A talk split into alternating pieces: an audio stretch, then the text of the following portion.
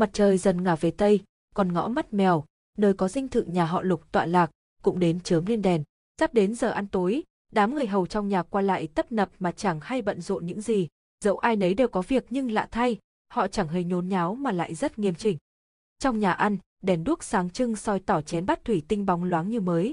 Nhà họ Lục chẳng đông người nên sau khi cậu con trai duy nhất đi du học thì căn nhà càng thêm yên tĩnh. Sự chuẩn bị kỹ càng, trang trọng này dường như muốn thể hiện rằng chủ nhà sắp đón khách đến chơi. Nhưng qua những người hầu cứ cắm cúi làm việc trong tâm trạng lo lắng, cầu mong sao mình có thể biến thành bình mai hay chiếc dao bạc trên bàn cơm thì thật sự chẳng giống nhà có tiệc. Trước bàn ăn có hai cô hầu búi tóc hình trăng non, mặc áo hai lớp đứng gấp khăn lau miệng. Cô hầu thấp hỏi bạn mình với giọng thật là nhỏ. Này, em nghĩ cậu có về không? Cô hầu cao hơn khẽ liếc ra sau rồi trêu lại. Sao thế? Chị nhớ cậu rồi à? Cô hầu thấp đỏ bừng mặt, đánh nhẹ vào mu bàn tay bạn mình bằng khăn lau miệng. Em nói gì vậy? Chị đánh em bây giờ. Ấy, ấy, chị tha cho em đi. Cô hầu cao hơn vội vàng kéo bạn lại, bởi bị bà trông thấy có khi còn được tha chứ nhỡ mà quản gia trông thấy là cả hai cùng tiêu đời. Kéo xong cô ấy mới ghé lại gần để thì thầm. Em nghe vu Can bảo ông chỉ nói với cậu là mình bị bệnh thôi, còn chuyện cưới xin thì chẳng nói gì cả. Trong tiếng hít hà và cái nhìn ngỡ ngàng của cô hầu thấp, cô ấy cười. Không phải vậy thì sao? Nhà ai cưới hỏi trả răng đèn kết hoa, dòng trống khua chiêng, nhưng nhà ta thì sao? Cô ấy liếc khẽ nhà ăn vẫn cứ bình thường như mọi bữa sau lưng. Đừng nói là răng đèn kết hoa, chỉ cần treo thêm chiếc đèn lồng đỏ thôi cũng đủ để cậu chạy mất rồi. Nghĩ tới cảnh đó, hai cô hầu đồng loạt che miệng cười, nhắc thấy có người đi tới, cô hầu cao quích bạn và hai người cùng im lặng. Một người phụ nữ trung niên mặc váy dạ hội màu xanh sẫm kết hợp cùng chiếc áo choàng ren màu trắng đi vào nhà ăn. Nếu không có vẻ mệt mỏi nơi khóe môi thì với cách ăn diện ấy, có nói bà là một thiếu phụ xinh đẹp cũng chẳng sai. Thấy nhà ăn đã thỏa đáng, bà gật đầu. Lúc này ngoài hành lang có tiếng bước chân chậm chậm của một người đàn ông ngoài 50 mặc trường bào mạ quái, ngoảnh lại trông thấy ông, người phụ nữ ân cần hỏi han. Hấp, mình à? Nhưng trông thấy cách ăn diện của bà, hai hàng lông mày của người đàn ông kia nhằn tít lại. Chẳng lẽ bà không biết gia đình họ thế nào à? Bà ăn mặc vậy người ta sẽ cười vào mặt nhà ta mất. Nụ cười gượng gạo trên gương mặt người phụ nữ kết hợp với vẻ hổ thẹn để tạo thành nét mặt giàu dĩ. Bà còn đứng đó làm gì? Không mau đi thay đồ đi. Càng nhìn vẻ rụt rè, sợ hãi xưa nay vẫn vậy của bà, người đàn ông càng thấy chán, cuối cùng bỏ luôn lên phòng. Khi sáng chiều đang nhuộm cho dinh thự một lớp màng ánh sáng màu cam, một chiếc xe dừng lại trước cửa. Trông thấy người vừa bước xuống khỏi xe, cô hầu đang quét sân vội vàng túm vạt áo rồi chạy thẳng vào nhà mà chẳng kịp bỏ trồi. Còn chưa kịp mắng mỏ khi thấy cảnh tượng ấy, quản gia đang kiểm kê đồ đạc đã nghe cô hầu nói. Cậu, cậu về rồi. Lục đạc, tự chấn chi. Từ rất lâu trước Lục Đức Sinh đã có một dự cảm chẳng lành, có lẽ mình đã sinh được một thằng con bất hiếu rồi. Khi ấy Lục Đạc còn chưa lấy cớ học tài chính để đi du học, cũng chưa tự tiện đổi ngành học thành nghiên cứu di sản văn hóa. Ngay từ lúc mới sinh, Lục Đức Sinh đã nghĩ xong cái tên Đạc và thậm chí là cả tên tự chấn chi cho anh. Nhưng khi chưa đến 10 tuổi, Lục Đạc đã bảo quân tử không thể như một món đồ và phung tay đổi luôn cái chữ chấn hay hớm của ông ta thành chấn. Lục Đạc muốn chấn cái gì thì không ai biết nhưng ông cụ Lục Đức Sinh này lại bị anh chấn đến mức chẳng thể làm gì được. Sau khi sinh được Lục Đạc, Lục Đức Sinh không thể có thêm đứa con nào nữa. Thở còn trẻ, ông và người vợ thứ nhất là bà Tần sinh được Lục Đạc. Đến năm Lục Đạc hơn 10 tuổi bà Tần qua đời vì bệnh nặng, ông ta mới cưới người vợ hiện giờ. Ngay từ khi Lục Đạc còn nhỏ, ông ta đã chẳng ưa thằng con trai này rồi nhưng vì cụ bà thương cháu nên Lục Đức Sinh đành phải nhìn con trai mình càng thêm bướng bỉnh. Sau này cụ bà đi, ông ta định lập uy với con trai thì chẳng hiểu anh đã làm gì mà thành hẳn lập ủy ở viện lập pháp, để rồi mỗi lần mắng mỏ con trai là lại có người của chính phủ đến này nọ với nhà máy của ông ta. Nếu bảo việc đó không liên quan đến lục đạc thì ai mà tin cho được. Tuổi ông ta đã cao mà bên người mỗi một thằng con bất hiếu có cho ông ta cũng không thèm. Lẽ nào sự nghiệp ông ta vất vả gây dựng cả đời lại phải trao cho thằng ngãi này ư? Làm vậy e rằng lúc chết ông ta cũng chẳng thể nhắm mắt xuôi tay được. Nhưng may sao, ông ta nắm chặt miếng ngọc mỡ dê trong tay. Phải để nó khó chịu một phen mới được. Ánh hoàng hôn kéo chiếc bóng của chàng thanh niên mặc trường bào dài thật dài trên mặt đất, cũng khiến vóc người hoàn hảo trời cho của anh càng thêm sáng ngời, vững chãi.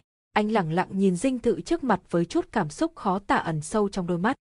Đứng đó một lúc, anh rảo bước đi vào. Nếu bảo Lục Đức Sinh gọi anh về vì bệnh thì anh chẳng tin. Có bảo là để anh không thể thừa hưởng tài sản của ông ta thì còn tạm tạm. Đi từ phòng khách đến đầu cầu thang, Lục Đạc cảm thấy trong nhà chẳng khác gì mấy so với trước kia. Cách bày biện đồ đạc trong căn nhà này đa số đều theo ý của Lục Đức Sinh nên thường nghiêng về thẩm mỹ phương Tây nhưng cũng xen lẫn rất nhiều đồ đạc kiểu Trung Quốc. Đây chính là cách thể hiện xưa giờ của Lục Đức Sinh, vừa có thể lấy lòng người theo đảng phái tiến bộ mà lại chẳng làm phật ý những người cổ hủ. Lục Đức Sinh đã ngồi trong phòng làm việc được một lúc, thấy anh vào, ông ta chẳng buồn ngẩng đầu. Đến rồi đấy à? Lục Đạc trông thấy ông khỏe như vâm thì chào phúng. Cha khỏi bệnh thì con yên tâm rồi. Dứt lời, anh quay người đi luôn. Thấy anh vẫn giữ vẻ quái đản ấy, Lục Đức Sinh cả giận. Đứng lại. Anh dừng bước, quay lại hỏi. Cha còn có việc gì nữa? Lục Đức Sinh cao có một thoáng nhưng rồi lại tươi tỉnh ngay khi nhớ tới một việc. Ông ta nói với Lục Đạc bằng thứ giọng dịu dàng mà chính bản thân cũng chẳng ngờ tới. Anh ngồi xuống đi, tôi có việc muốn nói với anh đây. Lục Đạc đã thấy chiếc ghế bành kế Lục Đức Sinh nhưng chẳng có ý bước lại, thậm chí còn bảo. Không cần đâu, con đứng đây nghe là được rồi. Lục Đức Sinh cố không quát ầm lên trước hành động vô lễ ấy của anh, thậm chí còn mỉm cười. Từ nhỏ anh đã là đứa không khiến cha mẹ lo lắng, nay anh đã lớn, cũng học hành thành tài và có công việc ở viện lập pháp, tất nhiên phải suy xét đến chuyện lập gia đình chứ. Việc này cũng không cần cha phải. Anh cũng là đứa có phúc. Lục Đức Sinh cắt ngang lời anh. Ngày xưa nhà ta với nhà họ Đồng đã có lời hứa hẹn, tuy nhà ấy không phải dạng giàu sang nhưng cũng là gia đình truyền thống danh giá. Nói xong, ông ta đan chéo tay, đặt trên đầu gối. Con người Đồng Xương Vĩnh tôi hiểu lắm, ông ấy là người già dặn, chắc chắn con gái nhà ấy cũng chẳng kém cỏi, tốt hơn nhiều mấy đứa con gái suốt ngày lượn ngoài đường, không có quy củ gì thời nay. Lục Đạc lớn lên trên mảnh đất này nên tất nhiên thừa biết nhà họ Đồng là nhà nào và Đồng Sương Vĩnh là ai. Chỉ hai, ba câu Lục Đạc đã dõi Lục Đức Sinh muốn nói. Ông ta muốn ép anh lấy một cô gái phong kiến, không biết chữ, nhát gan, rụt rè, cả ngày chỉ biết quanh quẩn bên chồng. Ồ, cái lạnh trong mắt Lục Đạc như muốn đóng băng người đối diện. Sao con không biết là có lời hứa hẹn này nhỉ? Bà và mẹ con cũng chưa từng nhắc tới. Có khi nào cha nhớ nhầm hay bị người ta lừa không? Hoặc cha muốn bán con đi đổi lại vài đồng bạc? Cụ bà sao có thể nhắc tới việc này với lục đà cơ chứ? Anh có bảo muốn trăng trên trời thì e rằng cụ bà cũng sẽ bảo người hái xuống cho. Thế nên sao cụ bà có thể ép anh lấy một cô gái không biết nổi con chữ? Dù Lục Đức Sinh đã chuẩn bị sẵn tinh thần cho việc bị thằng con bất hiếu này cãi lại nhưng giờ phút này trái tim ông ta vẫn đau nhói. Dù vậy ông ta vẫn giải thích. Vốn là ông anh và ông con bé nhà kia quen biết nhau, Hồi đó đã hẹn muốn làm thông gia nhưng hai người đều chỉ có con trai nên đành đổi xuống đời cháu. Nói xong, ông ta chợt đắc ý. Lệnh cha mẹ, lời mai mối là truyền thống xưa nay rồi, đây lại còn là lời của ông anh nữa. Giờ anh đi thay đồ đi, hôm nay có thể đón dâu luôn. Nhìn ông bố đang hả hê vì bày thêm chuyện cho mình, Lục Đạc cảm thấy trên đời thật lắm việc lạ. Theo tính cách của anh sẽ chẳng có chuyện đồng ý cưới một cô gái như vậy. Điều này có khi người hầu trong nhà anh cũng biết. Hơn nữa, chẳng rõ nghĩ đến điều gì, anh chợt đồng ý. Được thôi. Lục Đức sinh sửng sốt. Anh nói gì cơ? Lục Đà cố không bật cười. Con nói là được thôi, nếu đây là lệnh của cha thì con sẽ lấy vợ. Lục Đức sinh bàng hoàng, không thể tin được việc vừa xảy ra. Anh, lúc con không chịu thì cha không vui, mà sao giờ con chịu cha cũng chẳng vui thế, hay là cha cũng ghét loại con gái ít học, tầm mắt thấp kém như mẹ hai. Nụ cười trên mặt anh ngày càng châm biếm, sợ là cha chẳng muốn đồng ý cuộc hôn nhân này, nhưng lại biết tính con không thích bị người ta chỉ đạo, kiểu gì cũng từ chối thẳng thừng. Vậy thì cha vừa không làm phật lòng người ta, lại có thể gán cho thằng con này cái danh bất hiếu, nói suốt nãy giờ. Lục Đạc nhìn ông ta. Hóa ra cha gọi con về không phải vì tiền tài mà là vì danh tiếng.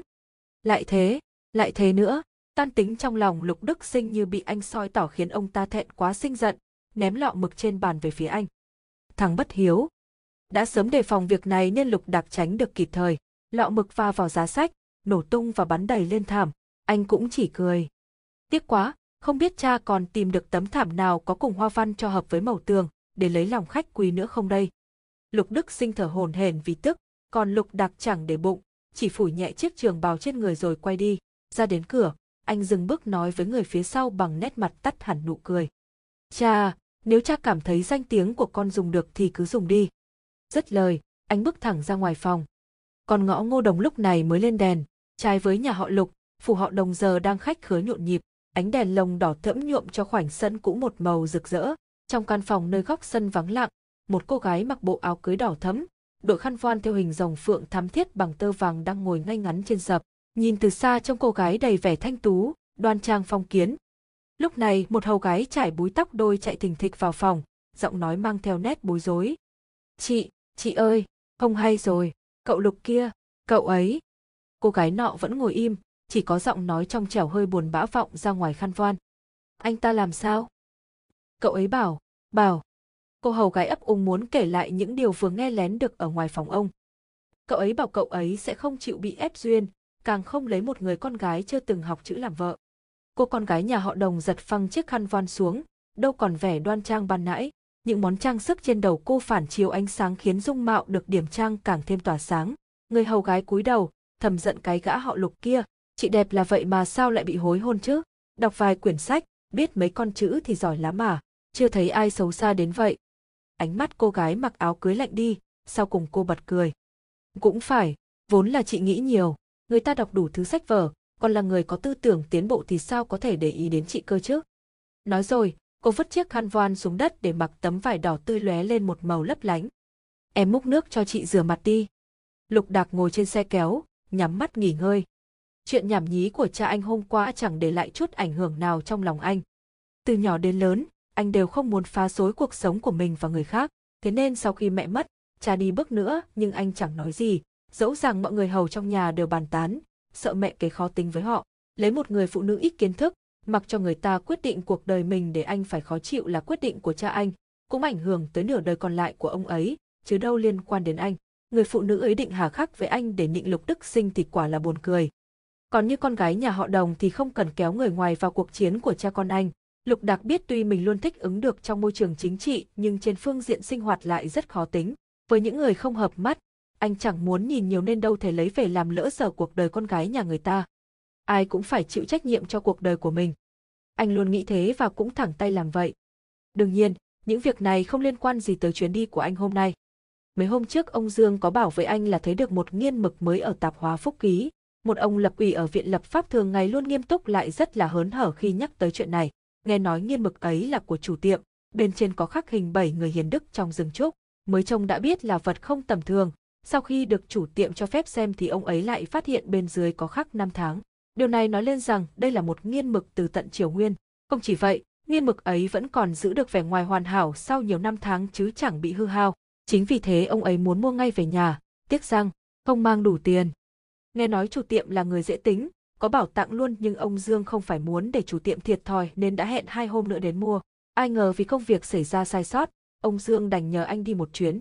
Theo ý ông Dương là muốn hỏi rõ lai lịch nghiên mực ấy và ý của chủ tiệm. Nếu chủ tiệm đồng ý nhượng lại thì mua theo giá thị trường, còn như không muốn thì lập chứng từ mượn về nghiên cứu mấy hôm, đến ngày sẽ mang trả. Xe kéo vòng qua khúc quanh là đến cửa tạp hóa Phúc Ký. Đây chẳng phải lần đầu anh ghé. Hôm anh đến là buổi chiều, trong cửa hàng chỉ có một cô gái mặc sườn xám tím nhạt có hoa văn hình ô vuông với hàng khuy áo màu xanh nhạt và tấm lụa trắng choàng bên trên, đang đọc sách trước quầy. Cô gái ấy vén tóc sang một bên để lộ ra đôi khuyên tai xứ hình hoa bách hợp, cũng tạo cho người ta một cảm giác mới mẻ giữa cửa hàng nhỏ đậm chất cổ kính này. Có điều bước chân anh nhẹ, còn cô ấy mải chú tâm đọc sách nên chẳng nhận ra có người vào. Khi nhắc thấy bóng người, cô ấy gần như đã giật mình nhưng biết là khách hàng thì lại hạ cánh tay vừa giơ lên xuống. Sau đó cô gái gấp sách lại, mỉm cười hỏi anh. Anh muốn mua gì? Khi gấp sách, cô ấy lưu loát quay quyển sách một vòng để phần gáy hướng vào trong. Chiếc nghiên mực anh muốn mua được để ở bên cuốn sách nọ, bên trong còn có nửa thỏi mực. Chẳng hay chủ tiệm có ở không? Mấy hôm trước có một người họ Dương đến đây hẹn mua nghiên mực với chủ tiệm. Tiếc quá, chú ấy mới đi nhập hàng, chưa thể về ngay được. Nhưng mà, tiệm chúng tôi đâu bán giấy mực, anh chắc chắn là tiệm chúng tôi chứ. Cô gái ấy trả lời, đôi mắt sáng trong, lấp lánh đầy nét chân thành khi nhìn khách. Quả là hợp với nghề này, anh nghĩ. Đúng rồi, ông ấy thích chiếc nghiên này. Anh chỉ vào chiếc nghiên mực ngay cạnh cuốn sách. Cô gái nọ nhìn theo hướng anh chỉ, thấy chiếc nghiên ấy thì nhíu mày. Còn anh lại hỏi tiếp. Không biết khi nào chủ tiệm mới về. Thường là ngày nào chú ấy cũng có mặt, chỉ mỗi hôm nay đi vắng thôi, bao giờ anh quay lại cũng được. Anh gật đầu tỏ vẻ đã biết, ánh mắt chợt đậu trên cuốn sách, anh bỗng phát hiện ra nguồn cơn của cảm giác quen thuộc ấy cuốn sách này anh cũng có. Salome của Oscar Wilde, anh ngẩng đầu lên. Không biết phải xưng hô với cô thế nào. được tôi à. Dường như cô gái hơi ngạc nhiên nhưng vẫn mỉm cười đáp. Tôi họ Hồ. Sau này nghĩ lại mới thấy hành động ấy của anh thật dư thừa. Anh tự nhận không phải người háo sắc nhưng chẳng biết vì sao hôm đó lại hỏi vậy. Anh trả tiền xe kéo rồi đi vào tiệm tạp hóa. Nếu bảo cô gái họ Hồ kia có điểm gì khác biệt, thì đúng là có đôi chút không tầm thường. Anh vào tiệm, người trong sau quầy đã biến thành một ông lão mập mạp, chào hỏi anh rất nhiệt tình. Khi nghe anh thuật lại mục đích của mình, chủ tiệm sửng sốt rồi xua tay cười. Ôi, cậu bảo chiếc nghiên mực này á, tôi không định bán nữa rồi. Lục Đạc hơi ngạc nhiên nhưng nhớ tới nét mặt thoáng lúng túng của đối phương thì lại hỏi. Chú xem bạn cháu thật lòng muốn mua được nó, cháu cũng chỉ là người được nhờ vả thôi, bán hay không là tùy chú nhưng sao tự nhiên chú lại không bán nữa vậy ạ? Có thể phiền chú nói đôi câu để cháu biết đường đáp lại bạn không? Chủ tiệm nghe anh nói chuyện rất chân thành, diện mạo cũng đường hoàng, lịch sự chứ chẳng giống người xấu. Tuy thế ông vẫn nhớ những lời bé tuyển giận nên chỉ hắng giọng diễn. Chàng trai, không phải tôi không muốn bán mà cái nghiên mực đều này tôi mua bờ ngoài hàng rong tốn có mấy đồng, mua về cũng chỉ để dùng. Bạn cậu mua lại làm gì? Đúng rồi, kiểu người đến hỏi những ba lần chỉ để mua một cái nghiên mực người ta không để bụng thì thật đáng nghi ngờ. Nhưng qua đây cũng khiến anh nhận thấy, không phải chủ tiệm không muốn bán mà chỉ từ chối để thăm dò xem vì sao mình cứ muốn mua nó. Mình biểu hiện muốn mua quá thì hiển nhiên nghiên mực này phải có giá trị. Mà nãy chủ tiệm muốn biết nghiên mực này đáng giá bao nhiêu. Vốn dĩ Lục Đạc không phải kiểu người đến nhặt của hời, huống hồ anh thích người thông minh, cũng thích làm ăn với người thông minh. Có điều, nghĩ tới động tác và nét mặt chủ tiệm, anh lại mỉm cười chân thành kể lai lịch và mục đích mình nhận lời ủy thác ra, cuối cùng mới bảo. Chú có thể suy nghĩ thêm. Lần này chủ tiệm cũng phải giật mình trước lai lịch chiếc nghiên, ông cẩn thận cầm nó lên, sợ trượt tay làm rơi vỡ. Đây đâu phải là nghiên mực, đây là nghiên vàng mới đúng. Không, nghiên vàng cũng chẳng đắt tiền thế. Lúc này trong buồng bỗng vang lên một tiếng bịch, chủ tiệm ngoảnh phát đầu lại, sau đó còn nhìn lục đạc, lục đạc cũng không bất ngờ nhưng vẫn nhìn quanh giả ngơ ngác. Gì thế? Cậu đợi một lát nhé. Chủ tiệm cười gượng. Ừ, tôi nuôi, mèo, nó hơi nghịch, tôi vào xem một lát rồi ra liền. Lục đạc mỉm cười đứng đợi ở bên quầy. Mèo gì mà thông minh vậy, anh cũng muốn nuôi một con. Chẳng mấy chốc, chủ tiệm đã ra nhưng không chỉ có một mình. Trông thấy người đi ra cùng chủ tiệm, lục đạc hơi ngạc nhiên. Anh đã biết sau lưng chủ tiệm trông có vẻ thành thật này còn một người bày mưu tính kế giúp, nhưng không nghĩ tới. Hôm nay cô mặc chiếc sườn xám màu xanh vỏ trứng với hoa văn màu trắng, trên tay là hai viên ngọc trai tròn bóng. Anh không hề che giấu sự ngạc nhiên của mình. Ừ, cô Hồ. Trông thấy anh, Hồ Tuyền lại hơi bất ngờ. Hôm nay anh không mặc bộ trường bào như lần trước mà đổi thành trang phục kiểu Tây với chất vải Pháp càng tô lên vẻ cáo giáo của mình. Nét mặt sắc bén, lạnh lùng của anh rất hợp thẩm mỹ đương thời, trông không quá hòa đồng nhưng lúc nào cũng cười dịu dàng. Một vẻ bề ngoài rất tử tế. Cho nên cô mới sợ nhỡ đối phương chỉ có cái mác bên ngoài, còn con người bên trong lại xấu xa thì chẳng phải chú Phúc sẽ bị lừa sạch tư. Nhưng từ những việc vừa rồi, xem ra anh cũng rất chân thành. Dù là kẻ lừa đảo thật thì cũng là kẻ có lễ nghĩa. Đối với người có học thức, có lễ độ, Hồ Tuyền chẳng thể ghét nổi, cô đi thẳng vào vấn đề. Tôi cũng không quanh co với anh nữa, anh bảo đây là nghiên mực từ Triều Nguyên, còn bảo sẽ mua theo giá thị trường. Vậy anh có bằng chứng gì không? Lục Đạc đưa tư liệu đã chuẩn bị sẵn cho cô. Đều ở đây cả. Cô mở ra xem, số trang không nhiều, nội dung cũng dễ hiểu vì đã được tổng kết ra những vấn đề mấu chốt nhất. Cô và chú Phúc bàn bạc một hồi lâu nhưng Lục Đạc lại chẳng sốt ruột mà còn thấy thú vị. Sau đó chẳng rõ nghĩ đến điều gì, nụ cười trên khóe môi anh dần tắt. Cháu thấy chưa? Xem hết đám tư liệu, tuy không hiểu trọn vẹn nhưng cũng được kha khá, chủ tiệm vỗ vai Hồ Tuyền. Cậu Lục đây trông đàng hoàng tử tế, không phải kẻ lừa gạt đâu. Rồi ông quay sang cười với Lục Đạc. Cậu đừng cười nhé, tôi buôn bán nhỏ, chưa gặp chắc chở bao giờ nên con bé Tuyền mới sợ tôi bị lừa. Hồ Tuyền không nhìn ra vấn đề nên tất nhiên sẽ nghe theo chú Phúc. Lúc hai bên ký chứng từ, dù là người làm việc lâu năm như Hồ Tuyền cũng vẫn phải tròn mắt khi thấy một chuối số không trên trang giấy. Vừa hay cảnh ấy bị Lục Đạc phát hiện, anh khẽ mỉm cười. Đúng là rất nhiều cũng chỉ có người không quan tâm tiền bạc như ông Dương chỉ được. Trao đổi tiền, hàng xong xuôi, Hồ Tuyền vừa thở phào đã bị chú Phúc đẩy ra khỏi quầy. Cô còn đang hoang mang đã nghe chú bảo. Bé Tuyền, cậu Lục qua lại vài chuyến cũng vất vả, cháu tiễn cậu ấy đi. Cô ngạc nhiên, tiễn gì cơ? Sao cô không biết tạp hóa Phúc ký buôn bán nhỏ kẻ, chưa trải sóng gió còn có cả vụ tiện khách nữa vậy? Cô nhìn chú Phúc với ánh mắt đầy ngập nghi hoặc, làm gì cơ, tiễn gì chứ, sao lại phải tiễn? Rồi chú Phúc nháy mắt với cô như muốn bảo, người chi tiền hào phóng, dáng vẻ đường hoàng thế này, cháu còn muốn gì nữa, còn chờ gì nữa, định bỏ lỡ cái gã nhiều tiền này à?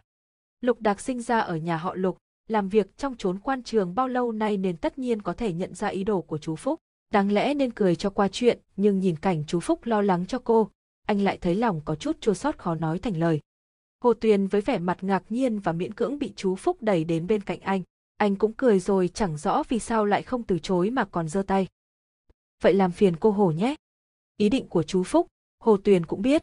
Mấy hôm trước cô đã nghe chú Phúc than thở với thím Phúc rằng con bé Tuyền bị hối hôn thì phải làm sao đây? Đúng vậy, với những gia đình như nhà cô thì con đường thoát khỏi gia đình duy nhất là kết hôn. Nay cô bị hối hôn, sau này chỉ có thể gặp được những người kém cỏi hơn mà thôi. Thế nên việc chú Phúc muốn tóm lấy một người tử tế giúp cô cũng rất ư bình thường. Có điều chú Phúc sống an nhàn lâu nay nên suy nghĩ hơi nông cạn, cô bị người ta chê vì chưa từng đi học. Đây là một con kênh rộng mênh mông ngăn cách giữa hai bờ và chẳng thể vượt qua. Nhìn anh chàng đi bên cạnh cô là biết kiểu con nhà giàu, chắc chắn đã được đi học, có khi còn ra cả nước ngoài du học nữa. Còn cô thì sao? Cô lấy gì để mà sánh với người ta? Từ nhỏ cô đã không chịu mặc cho số phận, cha không cho đi học, cô lén đến trường nghe giảng, lấy trộm sách của anh em trong nhà để học, khi bị phát hiện thì đi mượn người ngoài. Có đôi khi cô thấy căm hận tại sao mình lại sinh ra vào thời đại này cơ chứ. Nếu sinh sớm hơn, tất cả mọi người đều ở nhà đợi người làm mai mối thì đã chẳng có vấn đề. Nhưng giờ đây, con gái có thể đến trường, có thể làm buôn bán, thậm chí tham dự vào cả việc chính trị thì cô hiểu rằng, không phải cuộc đời u tối, chỉ vì ánh sáng chẳng chiếu đến chỗ cô mà thôi. Những gì cô nếm được chỉ có đắng cay. Vốn dĩ bị mãi mối cho người ta, lại mới lên kiệu hoa lần đầu, cô đâu thể tránh được sự lo lắng. Nhưng nghĩ đến đây, chợt cô bình tĩnh hẳn và trở về với hồ tuyền khi xưa. Sự tuyệt vọng thân thuộc khiến cô bình tĩnh, đằng nào cũng là thứ cô không có được, vậy thì cớ gì phải để tâm. Bởi vậy khi nghe thấy đối phương hỏi, cô hồ học trường nào thế, cô đã đáp rất bình tĩnh, thậm chí còn thản nhiên. Tôi chưa từng đi học. Một sự ngạc nhiên chợt hiện lên trong ánh mắt anh chàng đi bên cạnh rồi lại vụt tắt ngay khi nhận ra mình quá vô lễ. Cô cười khẽ, định nói vài câu xã giao xoa dịu không khí để tránh người ta xấu hổ, thì ngờ đâu anh chàng ấy lại chân thành hỏi bằng nét mặt rất nghiêm túc. Tại sao thế? Là một người xa lạ chỉ có duyên gặp gỡ hai lần, anh hỏi như vậy thật hơi quá, nhưng không biết vì sao cô lại cảm thấy anh chàng họ lục này thật lòng muốn biết vì sao cô gái quê mùa, chẳng biết từ đâu tới như cô lại không đi học. Nhìn chàng thanh niên trẻ tuổi áo mũ chỉnh tề, cô khẽ than thầm, anh là người của bộ giáo dục đấy à?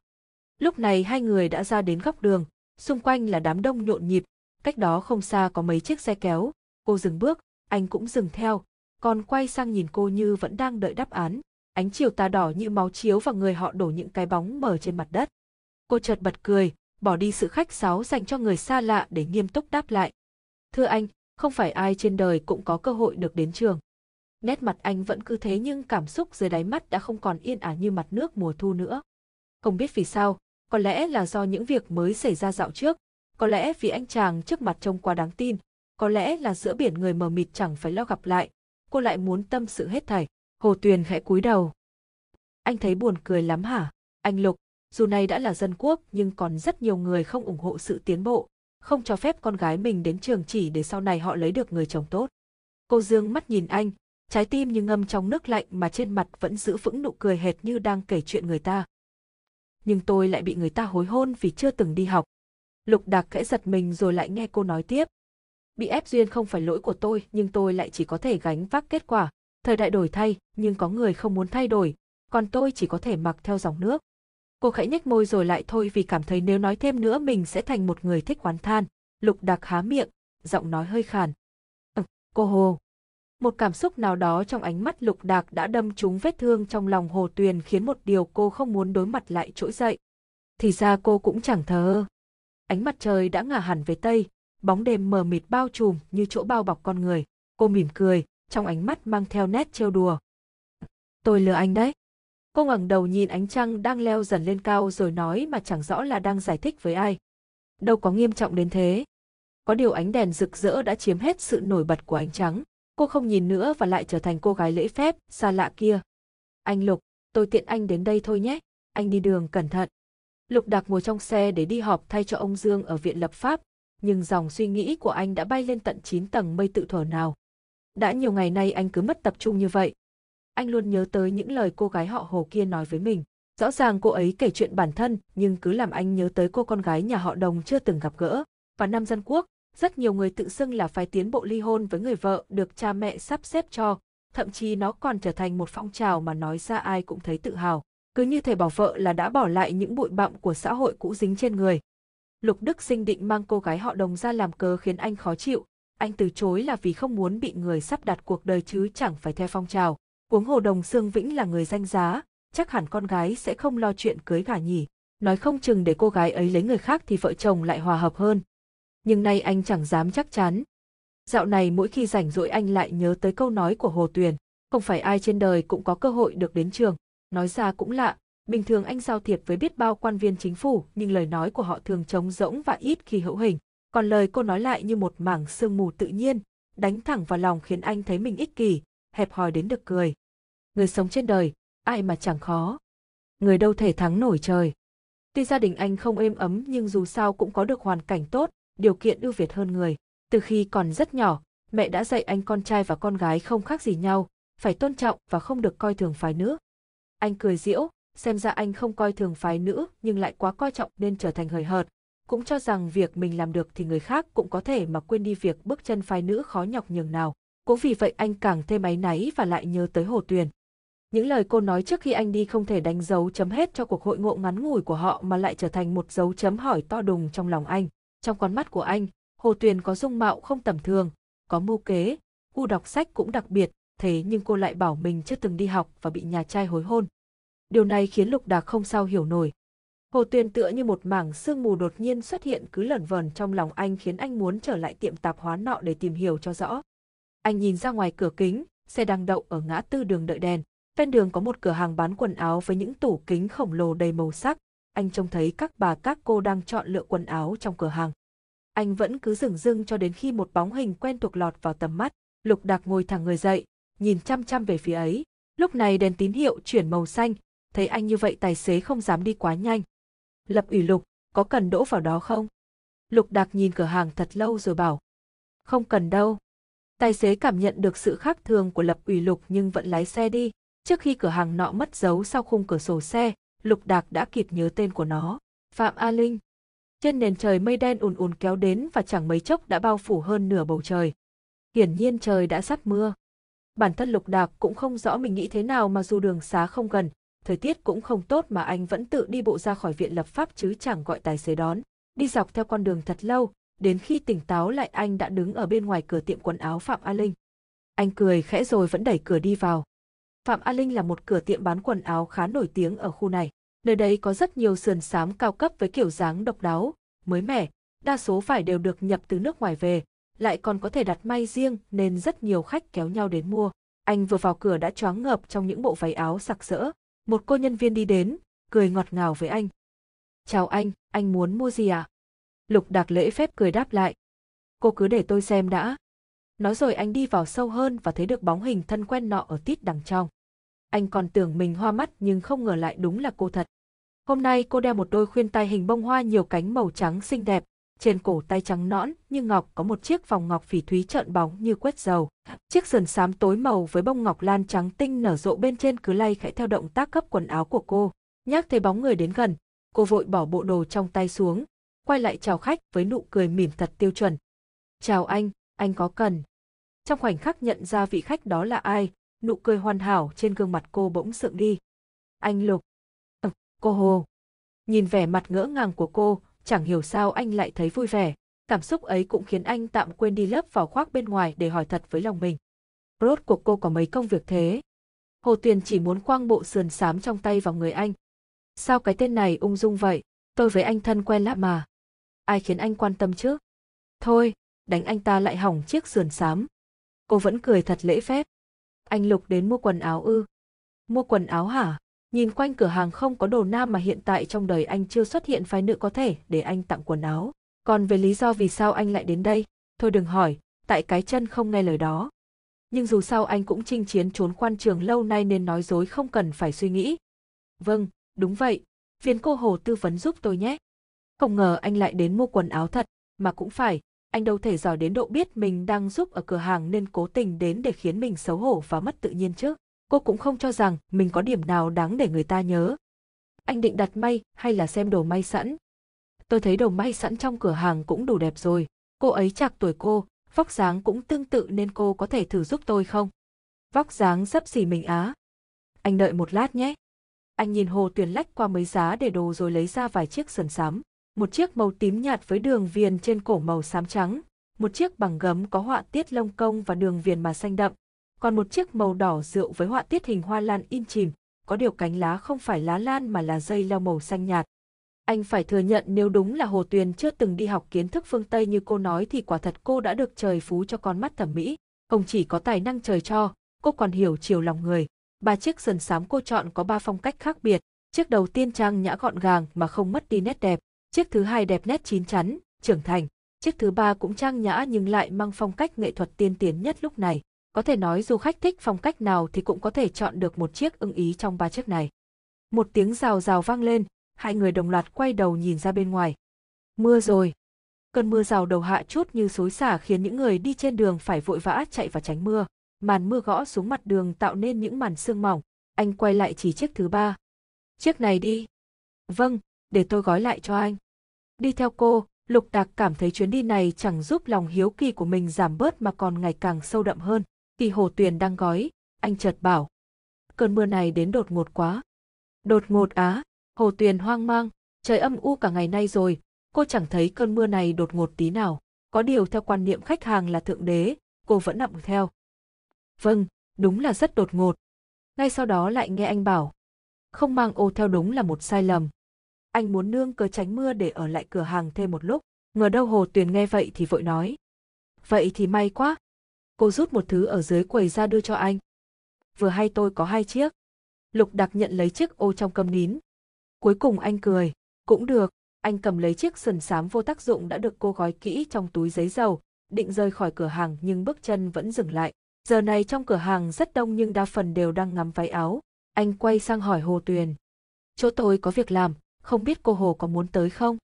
Hồ Tuyền ngồi trước chiếc bàn trang điểm bằng gỗ khắc hoa văn tỉ mỉ nhìn bản thân mình trong gương. Cô tháo búi tóc quấn bừa ở bên để mái tóc đen tuyền xóa tung trên vai sau đó trải cho mình một búi tóc gọn gàng rồi điểm thêm hai cây châm hoa sen bằng bạc. Cô cởi nút cài của sườn xám khiến bảo vai trắng nõn mịn màng nổi bật ở giữa căn phòng tối. Cuối cùng cô thay sang chiếc áo màu trắng gạo và chiếc váy màu xanh thẫm.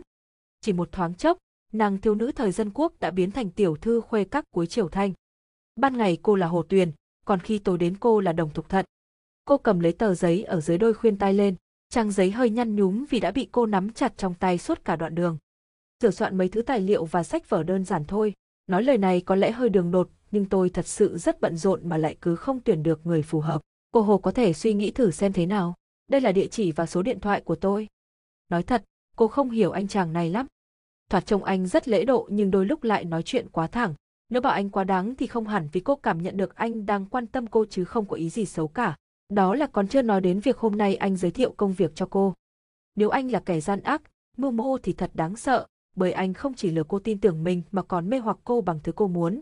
Nhìn tờ giấy nhỏ xíu chẳng rõ là tốt hay xấu trên tay, cô phát hiện mình đã rung rinh trước lời đề nghị của anh rồi.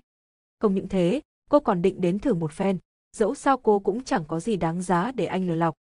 Trừ phi lục đạc là quân buôn người, định bán cô đi. Ơ mà cũng giống lắm. Hồ Tuyền bật cười trước suy nghĩ của chính mình. Cô gấp tờ giấy trong tay lại mấy lần rồi bỏ xuống cuối hộp trang sức. Cô sẽ đến. Đêm, trong lúc nửa tỉnh nửa mơ hồ Tuyền nghe thấy tiếng rầm rầm bên tai, cô mở bừng mắt và nghe thấy tiếng gọi vội vã của cô hầu. Chị ơi, chị ơi! Hóa ra là cô ấy gõ cửa giữa đêm. Hồ Tuyền vén màn lên, xỏ giày vào ra mở cửa. Có việc gì thế? Cô hầu nhìn cô một lượt từ trên xuống, thấy cô không sao mới thở vào. Ban nãy nhà ta có trộm vào. Có trộm ư? Lớn đến chừng này mà chưa gặp cảnh trộm vào nhà bao giờ nên Hồ Tuyền rất đỗi ngạc nhiên. Nhà mình á? Cô hầu luôn miệng đáp. May mà chị không sao, ban nãy lúc bà ba dậy đi vệ sinh có phát hiện bị mất hộp trang sức, sau đó lại thấy bóng người nên mới nghĩ là có trộm vào. Cô hầu nhìn ra sau lưng hồ tuyền. Chị cũng kiểm tra lại xem có mất gì không đi. Hộp trang sức à? Khoan, hồ tuyền quay ngoắt lại đi đến cạnh bàn trang điểm. Mất rồi. Lấy được nghiên mực, ông Dương mừng lắm, cứ hớn hở phân tích nét chạm trổ bên trên với lục đạc. Anh ngồi bên lắng nghe, thỉnh thoảng cũng đáp lại đôi câu nhưng đầu óc đã bay tận phương xa theo cánh chim sẻ ngoài cửa sổ. Đã hai ngày kể từ khi anh mời Hồ Tuyền đến làm việc nhưng chẳng thấy bóng dáng cô đâu. Anh nghĩ chắc hẳn cô rất cần một công việc nên mới có thể bị anh bắt gặp hai lần ở hai chỗ làm khác nhau. Anh cũng cảm thấy Hồ Tuyền khá thích thú với lời đề nghị này của anh. Anh không ghét Hồ Tuyền, cũng thật sự cần người sửa soạn tài liệu cho. Bên cạnh đó nếu cô đến làm thì lòng hiếu kỳ nho nhỏ của anh cũng được thỏa mãn nữa. bởi vậy đây là một hành động làm ít lợi nhiều. Đang suy nghĩ phẩn vơ, Lục Đạc chợt phát hiện tiếng lao sao bên tai đã im bặt, ngoảnh lại, anh thấy ông Dương đã dừng diễn thuyết về cổ vật để chống nạnh, nghiêng đầu nhìn anh, anh vừa mới cất lời xin lỗi, ông Dương đã cắt lời anh rồi cười như mới phát hiện ra một việc gì thú vị. Lập ủy lục, sao ban ngày ban mặt mà con lại hồn vía lên mây thế? Con. Anh vừa định kiếm lý do giải thích thì đã bị ông Dương cắt lời lần thứ hai. Ấy, đừng bảo công việc bận rộn, thầy biết thừa mấy hôm nay con rảnh rỗi lắm. Rồi ông chợt bấm ngón tay và cau mày. Sau khi bấm ngón tay tính thử, thầy đoán con chán nhìn cái mặt mo của lão già này nên nhớ sang người. Trong, lòng, đúng thế không? Gì vậy? Lục Đạc sở khóc sở cười, đang định biện bạch lại nghe ông Dương nói tiếp. Con gái nhà nào thế? Thầy con cũng là người từng trải đấy. Nói xong còn nháy mắt ra hiệu với anh. Tuy Lục Đạc cảm thấy mình và Hồ Tuyền rất trong sáng nhưng vẫn hơi bùi ngùi. Ông Dương có biết đôi chút về gia đình và quan hệ cha con của anh nên luôn quan tâm săn sóc. Không chỉ là thầy, là cấp trên, ông còn giống với phụ huynh của anh nữa. Chính vì thế anh nghiêm túc đáp lại. Vâng, thầy là người từng trải nên con nhờ thầy chuyện hôn nhân của con nhé. Thầy phải sống lâu trăm tuổi chứ không sau này con có người trong lòng lại chẳng biết đi tìm ai. Ơ, cái thằng danh này. Tuy ông Dương chưa muốn đi nhưng vẫn bị Lục Đạc tiễn ra ngoài. Sau khi tiện ông lão già mà còn trẻ con lấy đi, Lục Đạc thở phào rồi mở ngăn kéo lấy một chiếc ô sau khi đã suy nghĩ kỹ càng. Núi không tìm ta thì ta đi tìm núi. Mình chẳng có ý đồ gì với cô Hồ như lời thầy bảo cả, anh nghĩ bụng, cô Hồ không đến tìm anh chỉ là việc còn con, nhưng dạo này an ninh không tốt lắm, nếu cô ấy bị làm sao thì gai to. Huống hồ, anh cúi đầu nhìn xuống tay mình, cũng phải mang cháu cho người ta chứ. Nhưng sau khi đến cửa hàng hỏi thăm, anh mới hay đã hai ngày nay Hồ Tuyền không đến làm. Lục Đạc trầm ngâm một thoáng rồi vội vàng ra ngoài gọi xe đến thẳng đồn cảnh sát. Đi vào đồn cảnh sát, anh thấy ngay một bóng người quen thuộc, hiển nhiên người đó cũng trông thấy anh nên đã vui vẻ chào. Ái trà, lập ủy lục, ngọn gió nào đưa cậu đến ngôi miếu nhỏ này thế? Nói rồi anh ta xài bước đi tới chỗ anh. Cảnh sát trưởng lý nói gì vậy? Anh không chê tôi phiền là tôi đã thấy may rồi. Lục Đạc cười đáp lại.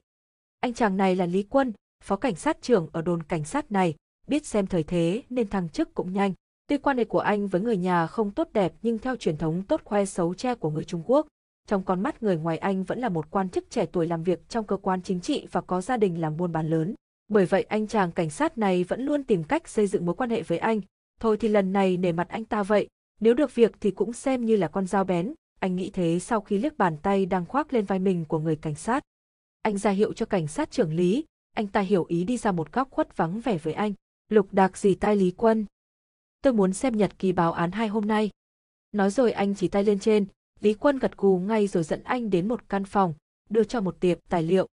Mời anh qua bên này, tất cả chúng đều ở trong đây, anh cứ xem đi nhé, tôi có chút việc phải ra ngoài một lát. Anh chàng họ Lý này thật thông minh, Lục Đạc mỉm cười rồi lật xem thật nhanh. Không có tên của Hồ Tuyền. Gia đình không cho phép cô đi học thì chắc hẳn thuộc phái cổ hủ, nghiêm ngặt, mà nhà như thế kiểu gì cũng tới báo án nếu con gái mất tích suốt hai ngày liền. Anh khép tiệp tài liệu lại, thở phào nhẹ nhõm, bên ngoài hành lang hơi ồn, anh bỏ tài liệu xuống rồi ra ngoài. Thấy anh đi ra, người cảnh sát trẻ đứng đợi ngay cửa giơ tay chào anh, chắc đây là người Lý Quân gọi đến để giúp đỡ trong trường hợp anh có việc cần nhờ. Lục Đạc nhìn về phía tiếng ồn. Bên kia sao thế?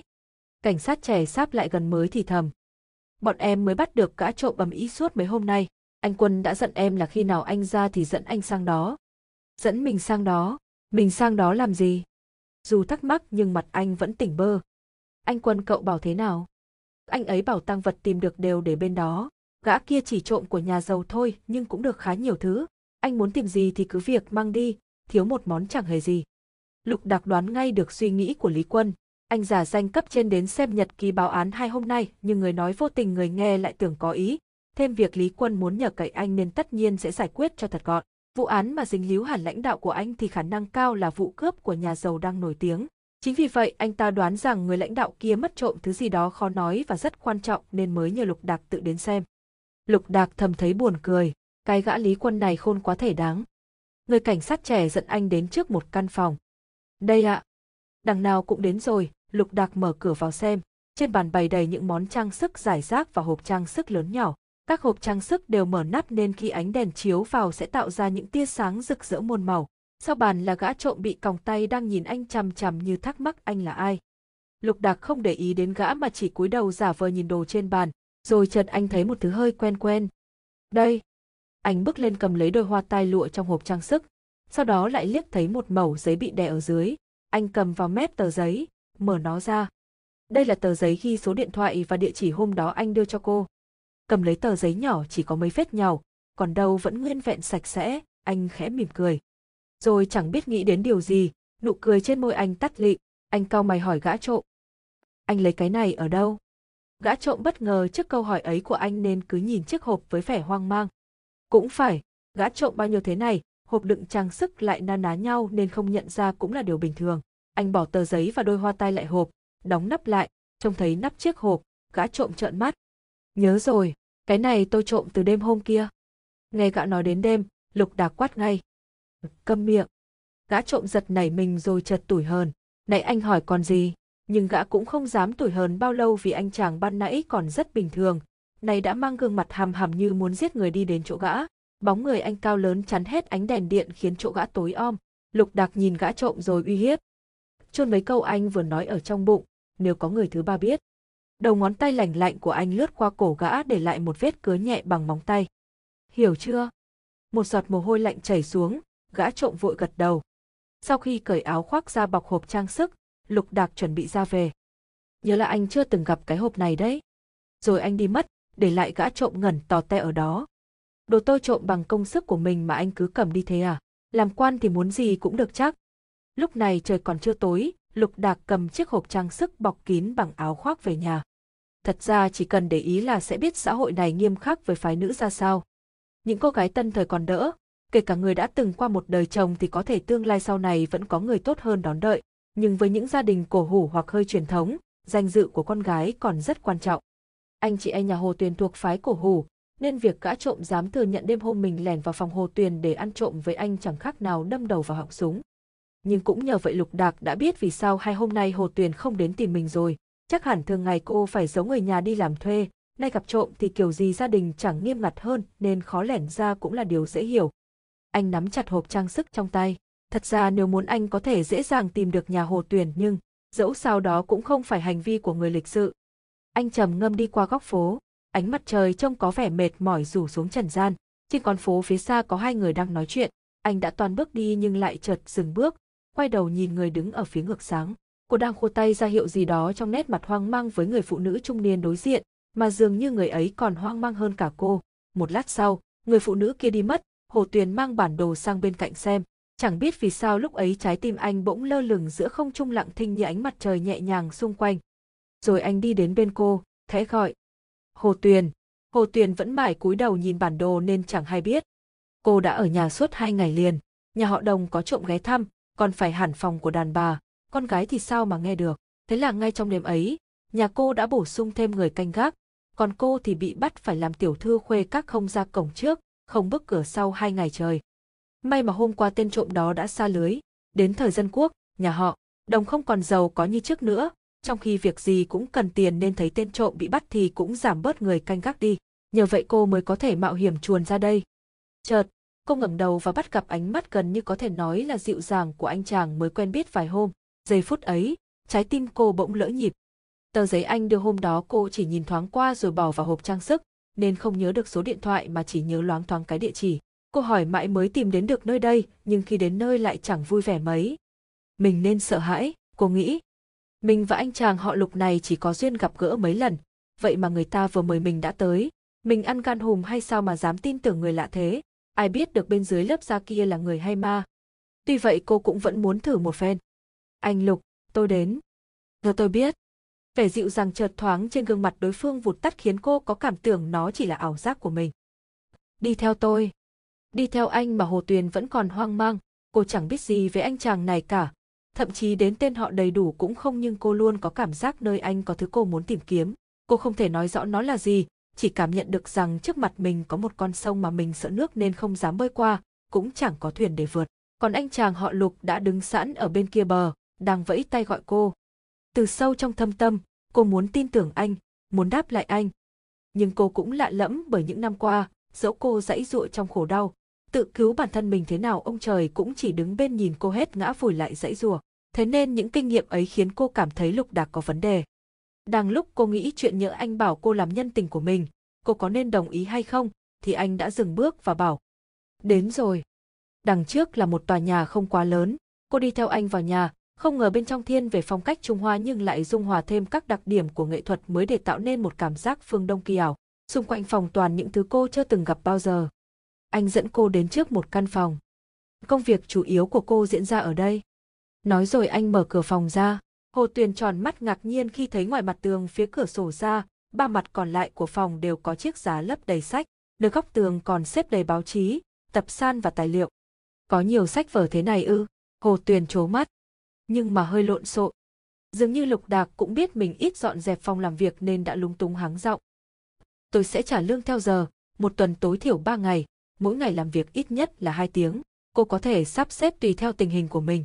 Ngoài ra nếu cô muốn làm thêm cũng được, cô thấy sao? Nói thật đã rất lâu Hồ Tuyền không gặp được chuyện tốt trời ban thế này. Tôi có thể đến làm. Hồ Tuyền đáp lại ngay, sau đó còn hỏi. Không biết phải xưng hô với anh thế nào? Tôi tên Trấn Chi, Lục Trấn Chi. Mới đầu Lục Đạc cảm thấy đây chỉ là một quyết định bồng một của mình, nhưng chẳng mấy anh đã phát hiện tài liệu và sách của anh đều được sắp xếp lại gọn gàng. Thế nhưng thói quen của anh lại chẳng vì thế mà phải thay đổi. Ví dụ như anh thích bỏ tài liệu đang dùng ở cạnh sofa, giờ thì chúng vẫn ở đó nhưng được xếp riêng theo từng loại để lúc anh cần là có thể tìm được ngay mà không cần hỏi cô. Những chi tiết này khiến anh thầm khen mình vì đã có một quyết định đúng đắn.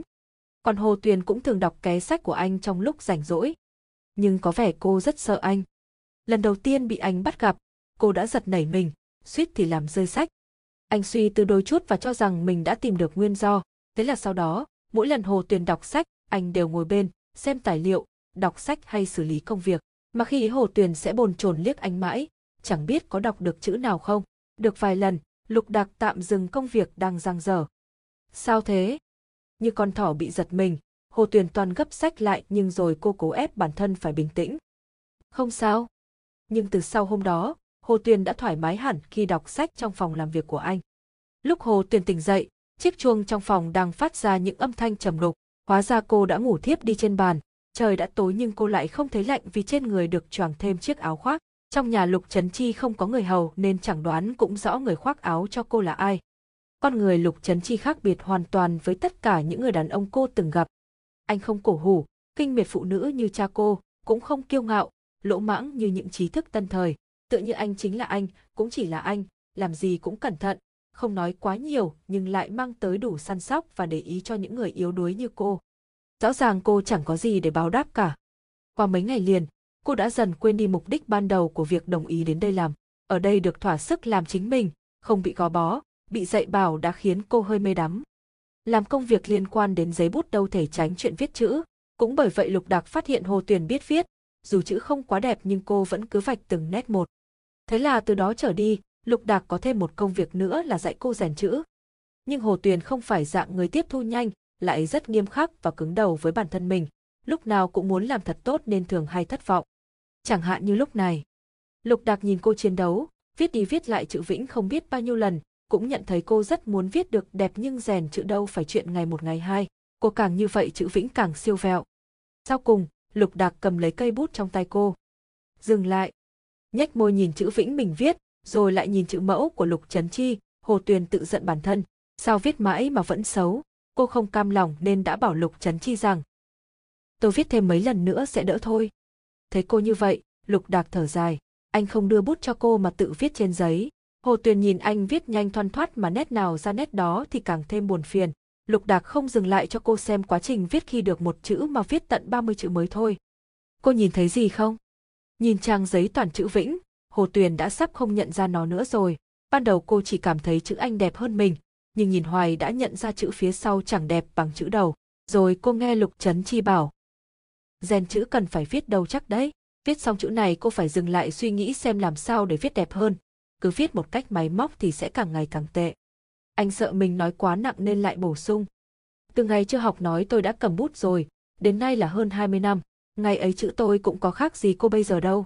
Cô mới tập mấy hôm mà viết được thế này đã đáng khen rồi. Trên đời thứ gì cũng có thì, hoặc sớm hoặc muộn mà thôi. Cô có tư chất, lại biết cần cù nên đừng nóng vội. Mình có tư chất ư? Thật hả?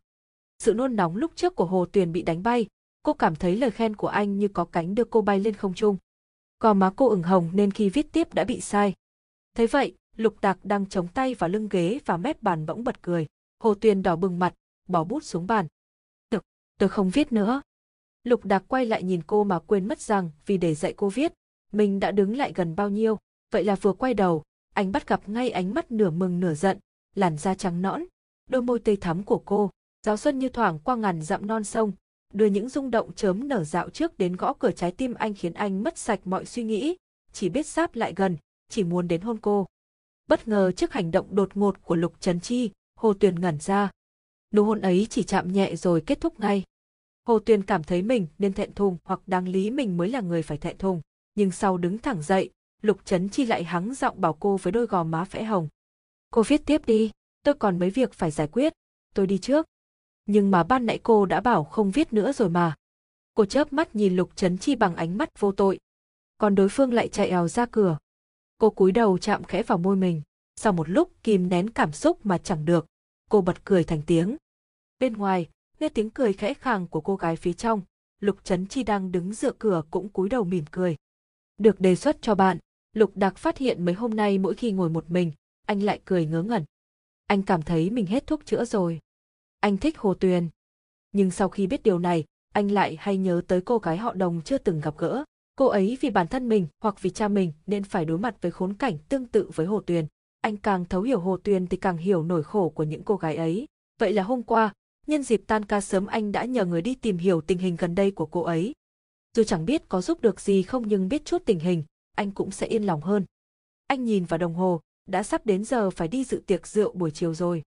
Hồ Tuyền đang xếp đồ ở cửa hàng quần áo. Nghĩ tới việc sáng nay con bé Liên Thanh bảo cha lại đang tìm mối cho mình, cô chẳng biết phải làm sao ngoài việc buồn giàu. Đôi lúc cô nghĩ hay cứ thẳng thắn với cha, nói hết việc mình đi làm và Lục Trấn Chi ra, nhưng trung quy, nó sẽ thành một trách nhiệm đối với Lục Trấn Chi. Cô đang mải buồn giàu nên chẳng nghe thấy tiếng khách gọi, quý bà trung niên kia thấy cô cứ ngơ ra đó thì nổi giận, đẩy cô. Cô đứng đờ ra đó làm gì? Tôi đang hỏi cô đấy. Bị đẩy sang bên, Hồ Tuyền phải bám vào chiếc giá bên cạnh để không bị ngã. Sau khi đứng dậy, cô mỉm cười hỏi. Xin lỗi cô, cô hỏi gì thế ạ? Cô cần cháu lấy giúp món gì ạ? Quý bà kia mím môi để lộ ra những đường vân sâu hoắm bên trên rồi bĩu môi đầy khinh miệt, còn to tiếng đáp trả. Tôi hỏi là bộ này còn không, nếu còn thì lấy giúp tôi một bộ. Bạn tôi còn đang đợi ngoài kia nên cô có thể nhanh chân hơn không? Vâng. Hồ Tuyền mỉm cười với bà ta. Phiền cô đợi một lát ạ. Đang tìm bộ đồ đó, cô chợt nghe tiếng sửa sói sau lưng. Cái ngữ xa đọa. Bàn tay đang lấy đồ của cô khưng lại, rồi cô lại nghe quý bà đứng sau lưng nói với người bạn đi cùng mình rằng. Còn trẻ thế này làm gì trả được, mấy đứa có học đâu cần phải đi làm mấy việc như này. Dù đã cô nói nhỏ nhưng Hồ Tuyền vẫn nghe rõ vẻ khinh miệt trong giọng nói của bà ta. Mấy đứa không có lòng tự trọng lại ham làm những công việc rẻ mà thế này. Đám con gái này á, có khi còn chửa hoang hay là... Hồ Tuyền không phải người nóng tính, mà thường ngày cô rất thông minh, luôn thờ ơ trước những kẻ ngớ ngẩn thích sinh sự này. Nhưng có lẽ vì cô vốn đã phiền chán cái cuộc sống nhách nhác, không thể làm gì khác được này nên những câu nói đầy ác ý đằng sau đã khơi dậy ngọn lửa cháy rực trong lòng cô. Cô cua lấy chiếc móc áo bằng gỗ ở bên, quay lại đánh vào đầu con mụ già nhưng mất nét ấy. Bà ta đã quen thói hoạch hoẹ nên đâu ngờ một nhân viên nho nhỏ lại có thể to gan như thế. Trong khoảnh khắc ngỡ ngàng ấy, bà ta quên cả việc la đau, mãi đến khi nhận thấy có thứ chất lỏng đặc sệt chảy từ đỉnh đầu xuống, bà ta mới giơ tay lên sờ, trông thấy vết máu trên tay, bà ta mới rõ mình vừa bị một nhân viên đánh. Bà tay giơ tay toan tát Hồ Tuyền. Mày ăn gan hùm mật gấu. Vung được một nửa, tay bà ta bị một bàn tay khác giữ lại, trong cơn thịnh nộ, chẳng biết ai dám ngăn cản mình, bà ta quay ngoắt lại xem, nhắc thấy người đó, bà ta sửng sốt, lập ủy lục. Anh ta đứng ở ngoài cửa với mấy người đàn ông khác cơ mà. Lục Đạc cau mày giữ cánh tay của bà ta và quay sang hỏi Hồ Tuyền. Chuyện là thế nào? Từ ngày quen biết Lục Trấn Chi đến nay, Hồ Tuyền luôn thấy anh xử sự nhẹ nhàng như gió xuân chứ rất hiếm khi cau mày, tức giận như giờ. Bởi vậy cô chợt tỉnh táo lại, suy nghĩ xem hành động của mình có quá đáng không. Nhưng sau khi suy nghĩ, cô nhận được kết quả là có cho cô quay lại quá khứ, cô cũng vẫn đánh mụ già phát ngôn khám lạm này. Thế là cô nhìn thẳng vào mắt Lục Trấn Chi, thản nhiên nói. Em đánh bà ta. Rồi cô giơ chiếc móc treo áo bằng gỗ trong tay lên. Bằng cái này. Cô gái thành thật này, Lục Đạc suýt bật cười nhưng đã kiềm lại và quay sang nói với quý bà kia. Bà Trần đánh bạn gái tôi trước mặt mọi người là vì lý do gì? Bà có thể giải thích cho tôi nghe không? Bà Trần ngẩn ra. Bao nghi hoặc về việc tại sao lập ủy lục lại chạy vào đây đã bay lên tận mây xanh. Mình bị đánh cơ mà, đầu còn chảy máu đây này, mấy người này không nhìn thấy à? Mà sao con bé nhân viên này lại thành bạn gái của Lục Đạc? Người bạn đi cùng bà ta giỏi ba phải nên đã lùi ra sau và giữ im lặng khi thấy bà ta đụng phải lập ủy lục. Lục Đạc có biết được đôi điều về gia đình ông Trần, nên vừa rồi khi đứng đợi ở ngoài với bạn một lúc lâu mà không thấy ra, anh ngó vào trong thì phát hiện ngay vấn đề. Chức vụ của ông Trần kia không lớn, nhưng điệu bộ lắm. Còn hay quan hệ nhố nhăng từ hết hầu gái trong nhà đến nhân viên cấp dưới và nhân viên phục vụ bên ngoài. Bởi vậy anh chỉ mỉm cười đầy ẩn ý rồi nói nhỏ với bà Trần. Nhân viên phục vụ trên đời này nhiều lắm, bà đâu để phòng hết được, may sao đàn ông thì chỉ có một thôi. Tôi khuyên bà nên về nhà sớm, tránh mất cả trì lẫn trài.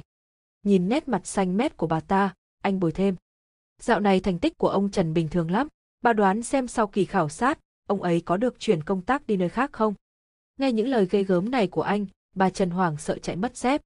Quay lại nhìn Hồ Tuyền đang ngơ ngác nhìn mình, Lục Đạc giơ tay nắm lấy cổ tay Hồ Tuyền và cầm lấy chiếc móc áo cô vẫn nắm trong tay, còn mỉm cười bảo. Em còn giữ hung khí là định đợi cảnh sát đến bắt về đồn à. Hồ Tuyền cúi đầu, nước mắt rơi lã chã. Sao em lại khóc? Lục Đạc giơ tay lau những giọt lệ trên má cô rồi đùa. Ban nãy em chưa đánh đủ hả? Hay anh bắt bà ta về cho em đánh thêm trận nữa nhé? Đảm bảo bà ta sẽ đứng yên cho em đánh. Hồ Tuyền vốn không phải người thích khóc, bởi khóc có ích gì, ngã ở đâu, cô sẽ tự bò dậy từ đó chứ khóc cho ai xem. Nhưng giờ đây nước mắt chẳng sao dừng được, khi đôi mắt đã ửng hồng, cô mới nghẹn ngào. Em đã cố gắng lắm rồi. Nhưng tại sao chứ? Nghe cô nói vậy, tim lục đặc nhói đau. Đúng thế, cô đã rất cố gắng mà sau những người đó, từ đàn ông đến phụ nữ đều mang thái độ khắc nghiệt với phái nữ như vậy. Anh khẽ ôm lấy cô như ôm một chiếc lông vũ giữa những dãy quần áo. Anh nói bằng thứ giọng thật nhẹ ở bên tai cô.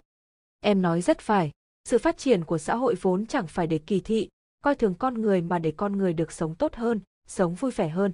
Nếu xã hội phát triển mà lại có người phải chịu bất công và sự kỳ thị hơn cả trước thì đó là lỗi của xã hội và những người xung quanh. Họ phải thay đổi. Em đã làm rất rất tốt rồi. Anh an ủi bờ lưng run lên vì khóc của cô. Sau khi tan tầm, Hồ Tuyền đi theo Lục Đạc đến nhà anh để tiếp tục công việc sửa soạn tài liệu. Buổi chiều khi Hồ Tuyền chuẩn bị về nhà, trước vẻ ấp úng của cô, Lục Đạc chỉ bảo. Để anh tiễn em. Mây đen kéo đến như vũ bão, Hồ Tuyền ngoảnh lại cười với anh. Anh về đi, trời sắp mưa rồi, em có mang ô đây. Lục Trấn Chi im lặng một hồi lâu rồi nói. Anh có mấy câu muốn nói với em. Nói gì ạ? Hồ Tuyền nhận thấy nét mặt anh hơi lạ. Trấn Chi là tên tự của anh, anh hay xưng hô với bạn bè bằng tên tự nên hôm đó mới buột miệng nói cho em. Tên chính thức của anh, chỉ có một chữ Đạc. Lục Đạc, thế chẳng phải là... Mặt Hồ Tuyền tái đi. Lục đặc nghiêm túc nhìn cô, hỏi thật nhẹ như sợ cô chạy mất. Em là đồng thục thận, đúng không? Có giọt mưa rơi xuống cạnh chân cô tạo thành một vệt xám đậm to như hạt đậu trên mặt đất. Cô nhắm nghiền mắt lại, không thể nói rõ tâm trạng của mình lúc này. Một lúc lâu sau, cô mới đáp. Đúng vậy. Hai người đứng nhìn nhau và đều im lặng. Giọt mưa ngày càng rơi mau và đan thành một màn mưa mỏng. Lục Đạc thở dài, bước tới cởi áo khoác che mưa cho cô. Ô của em đâu? Hồ Tuyền lấy ô ra, tự mở chứ không mượn Lục Đạc giúp đỡ. Em cần tỉnh táo hơn đã. Nói xong cô vẫn cười. Em rất xin lỗi vì đã lừa anh. Lục Đạc không nói gì, giữa những hạt mưa nặng trĩu, anh nhìn cô biến mất trong màn mưa. Được đề xuất cho bạn, Liên Thanh nhìn Hồ Tuyền rồi thở dài. Chẳng biết dạo này cô chủ nhà mình làm sao mà không lẻn ra ngoài, cũng không đọc mấy quyển sách lén mượn về nữa, cứ ngồi trong phòng nhìn ra ngoài cửa sổ suốt một ngày. May mà ban nãy cô chủ đã rời khỏi ô cửa sổ đó rồi. Nhưng lát sau, nhìn đồng thục thận đi ra khỏi phòng, Liên Thanh lại tròn mắt. Đồng thục thận, hoặc có thể gọi cô là Hồ Tuyền đã thay bộ đồ thường mặc ở nhà mọi khi sang chiếc sườn xám bằng gấm trắng tinh, điểm thêm một đôi khuyên tai mã não đỏ tươi nữa. Mặt Liên Thanh tái mét, nhỡ mà ông trông thấy thì. Chị! Hồ Tuyền mỉm cười như muốn bảo cô ấy đừng sợ hãi. Em mang cái hộp trên bàn trang điểm đi, nhớ phải giấu mọi người để xài dần đó. Liên Thanh gật đầu, ngơ ngác nhìn theo bóng lưng cô chủ. Cô chủ định làm gì nhỉ? Hồ Tuyền đi thẳng đến trước phòng của đồng Sương Vĩnh, thấy cô ăn mặc vậy, người hầu trong nhà ai cũng hoảng hốt mà chẳng dám nói gì. Cô bảo với người đứng gác ngoài cửa phòng. Tôi có việc muốn nói với cha tôi. Hai người hầu nhìn nhau rồi cũng mở cửa cho cô. Đồng Sương Vĩnh đang ngồi vuốt râu, đọc sách trước bàn, đến lúc ngẩng đầu lại trông thấy đồng thục thận với cách ăn diện này, ông ta suýt chẳng nhận ra con gái ruột nhà mình. đến lúc hết bàng hoàng, ông ta tức điên lên, vỗ rầm xuống bàn. Thục thận, chị ăn mặc kiểu gì thế này? Còn Hồ Tuyền vẫn cứ bình tĩnh như chẳng hề hấn gì trước cơn giận của ông ta. Cha, cha đang bàn chuyện cho con với Vương Gia. Nếu không vì Đồng Sương Vĩnh theo thuyết không thần thì có lẽ lúc này ông ta sẽ nghĩ cô bị trúng tà. Đồng Sương Vĩnh trợn mắt quát. Đây là việc của chị à, giờ này ai cũng theo lời cha mẹ hết, không cần chị phải lo. Cha cứ việc bàn nhưng con sẽ không lấy người ấy. Hồ Tuyền bình tĩnh đáp trả khiến Đồng Sương Vĩnh ngờ vực mình đang nằm mơ. Sau đó ông ta lại nghe đứa con gái bất hiếu của mình nói tiếp. Con sẽ đi học, đi làm và lấy người con yêu nên việc cưới xin cha không cần phải quan tâm nữa. Để tránh đến hôm đó mọi việc giang dở, cha lại mất mặt. Mày! Đồng Sương Vĩnh suýt không thở nổi, sau khi thở gấp vài cái, ông ta tức tối quát lên. Giỏi, giỏi lắm, tao đã coi thường mày rồi. Người đâu, lấy ra pháp vào đây, để xem hôm nay tao có đánh chết mày không, đỡ phải để mày ra ngoài làm hỏng thanh danh nhà tao. Trong phòng quát mắng to như thế tất nhiên sẽ có người đến đợi lệnh ở bên ngoài, bởi vậy sau tiếng gọi của đồng Sương Vĩnh, có ngay một người đưa chiếc gậy gỗ to dài vào phòng, nhìn cây gậy ấy, chẳng hiểu sao Hồ tuyển lại rất bình tĩnh, thậm chí còn thấy buồn cười. Dạo bị lục đạc hối hôn, cô rất buồn. Ngay từ bé cô đã biết đến cuộc hôn nhân này, cũng nghe được vài điều về lục đạc, ví dụ như có đi học, có đi du học. Trong những thời khắc gian nan, cô thường mơ mộng liệu sau này mình có cơ hội rời khỏi vũng bùn nhờ người ở trên mây kia, liệu mình có thể học tập tri thức với anh, liệu có đạt được hết thảy những gì mình thiết tha mong ước không.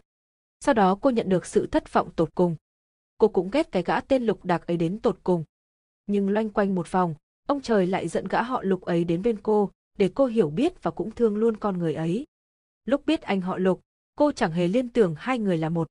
Anh không trở thành cây cổ thụ để cô vươn lên nhưng lại giúp cô tìm về sức mạnh của mình. Nói ra cũng rất hay, nếu không vì những ngày trung đụng vừa qua, cô sẽ chẳng dám đứng lên phản kháng cha mình. Cô cúi đầu mỉm cười, ai mà ngờ được anh chàng tên lục đạc ấy còn mang đến cho cô nhiều điều hơn cả sự mong đợi ban đầu. Cô thừa biết mình chẳng làm gì được nên cũng không vùng vẫy mà cứ đứng im đó đợi cha đánh.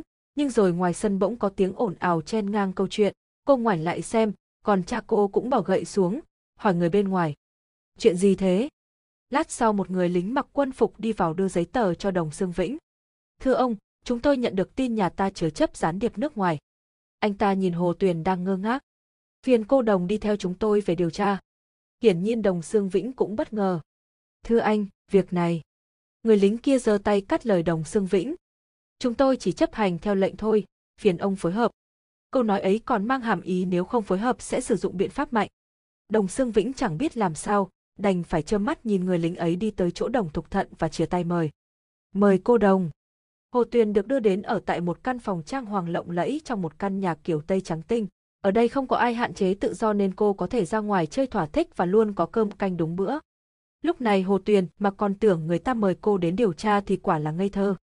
Trong thâm tâm, cô đã đoán được đôi điều nhưng vì sống ở đây quá thoải mái, cả ngày cô chỉ ăn rồi ngủ, ngủ rồi ăn, khi rảnh rỗi thì đi chơi với mấy cô hầu, nên cô chẳng buồn suy nghĩ. Mãi đến một buổi sáng, khi cảm thấy mình đã béo hơn hẳn một cỡ, cô mới phát hiện mấy thứ ở trên bàn. Một là hộp trang sức bị mất trộm của cô, đồ bên trong còn nguyên vẹn, bao gồm cả tờ giấy hôm nào. Hai là chiếc sườn xám cô chọn hộ lục đạc trong tiệm. Ba là mấy bức tranh khá kỳ quặc. Cô lật xem từng bước một, có rất nhiều hình người đàn ông thiếu con ngươi, hình con rùa với chữ lục đạc trên may và cả con lừa trên lưng có chữ lục đạc, giống hệt nhau. Hồ Tuyền đang cười phá lên khi xem những bức tranh này thì một cái ôm ấm áp bao bọc cô từ phía sau. Em có nhớ anh không? Cô dựa đầu về sau, cười đáp. Không nhớ. Cô gái xấu xa. Anh ôm chặt cô trong lòng, người mùi hương đã lâu không gặp trên người cô. Anh cứ ôm cô như thế một lúc rồi mới hỏi. Em còn giận anh nữa không? Nếu còn thì sao? Anh cho em đánh anh chút giận. Thật hở. Thật chứ, ai bảo Lục Trấn Chi có mắt không chồng? Không biết nhìn vàng xem ngọc, bị đánh là đáng đời. Vốn dĩ cô có giận, trước khi quen biết Lục Đạc, cô cảm thấy anh là kẻ khốn nạn có tài không đức, kiêu ngạo, không coi ai ra gì. Cũng tự như Lục Đạc từng cho rằng cô là kiểu con gái không biết suy nghĩ vậy. Trước khi hiểu nhau thật sự, ai cũng có thành kiến riêng về đối phương. Lục Trấn Chi. Hử. Em yêu anh. Lục Trấn Chi cũng yêu em.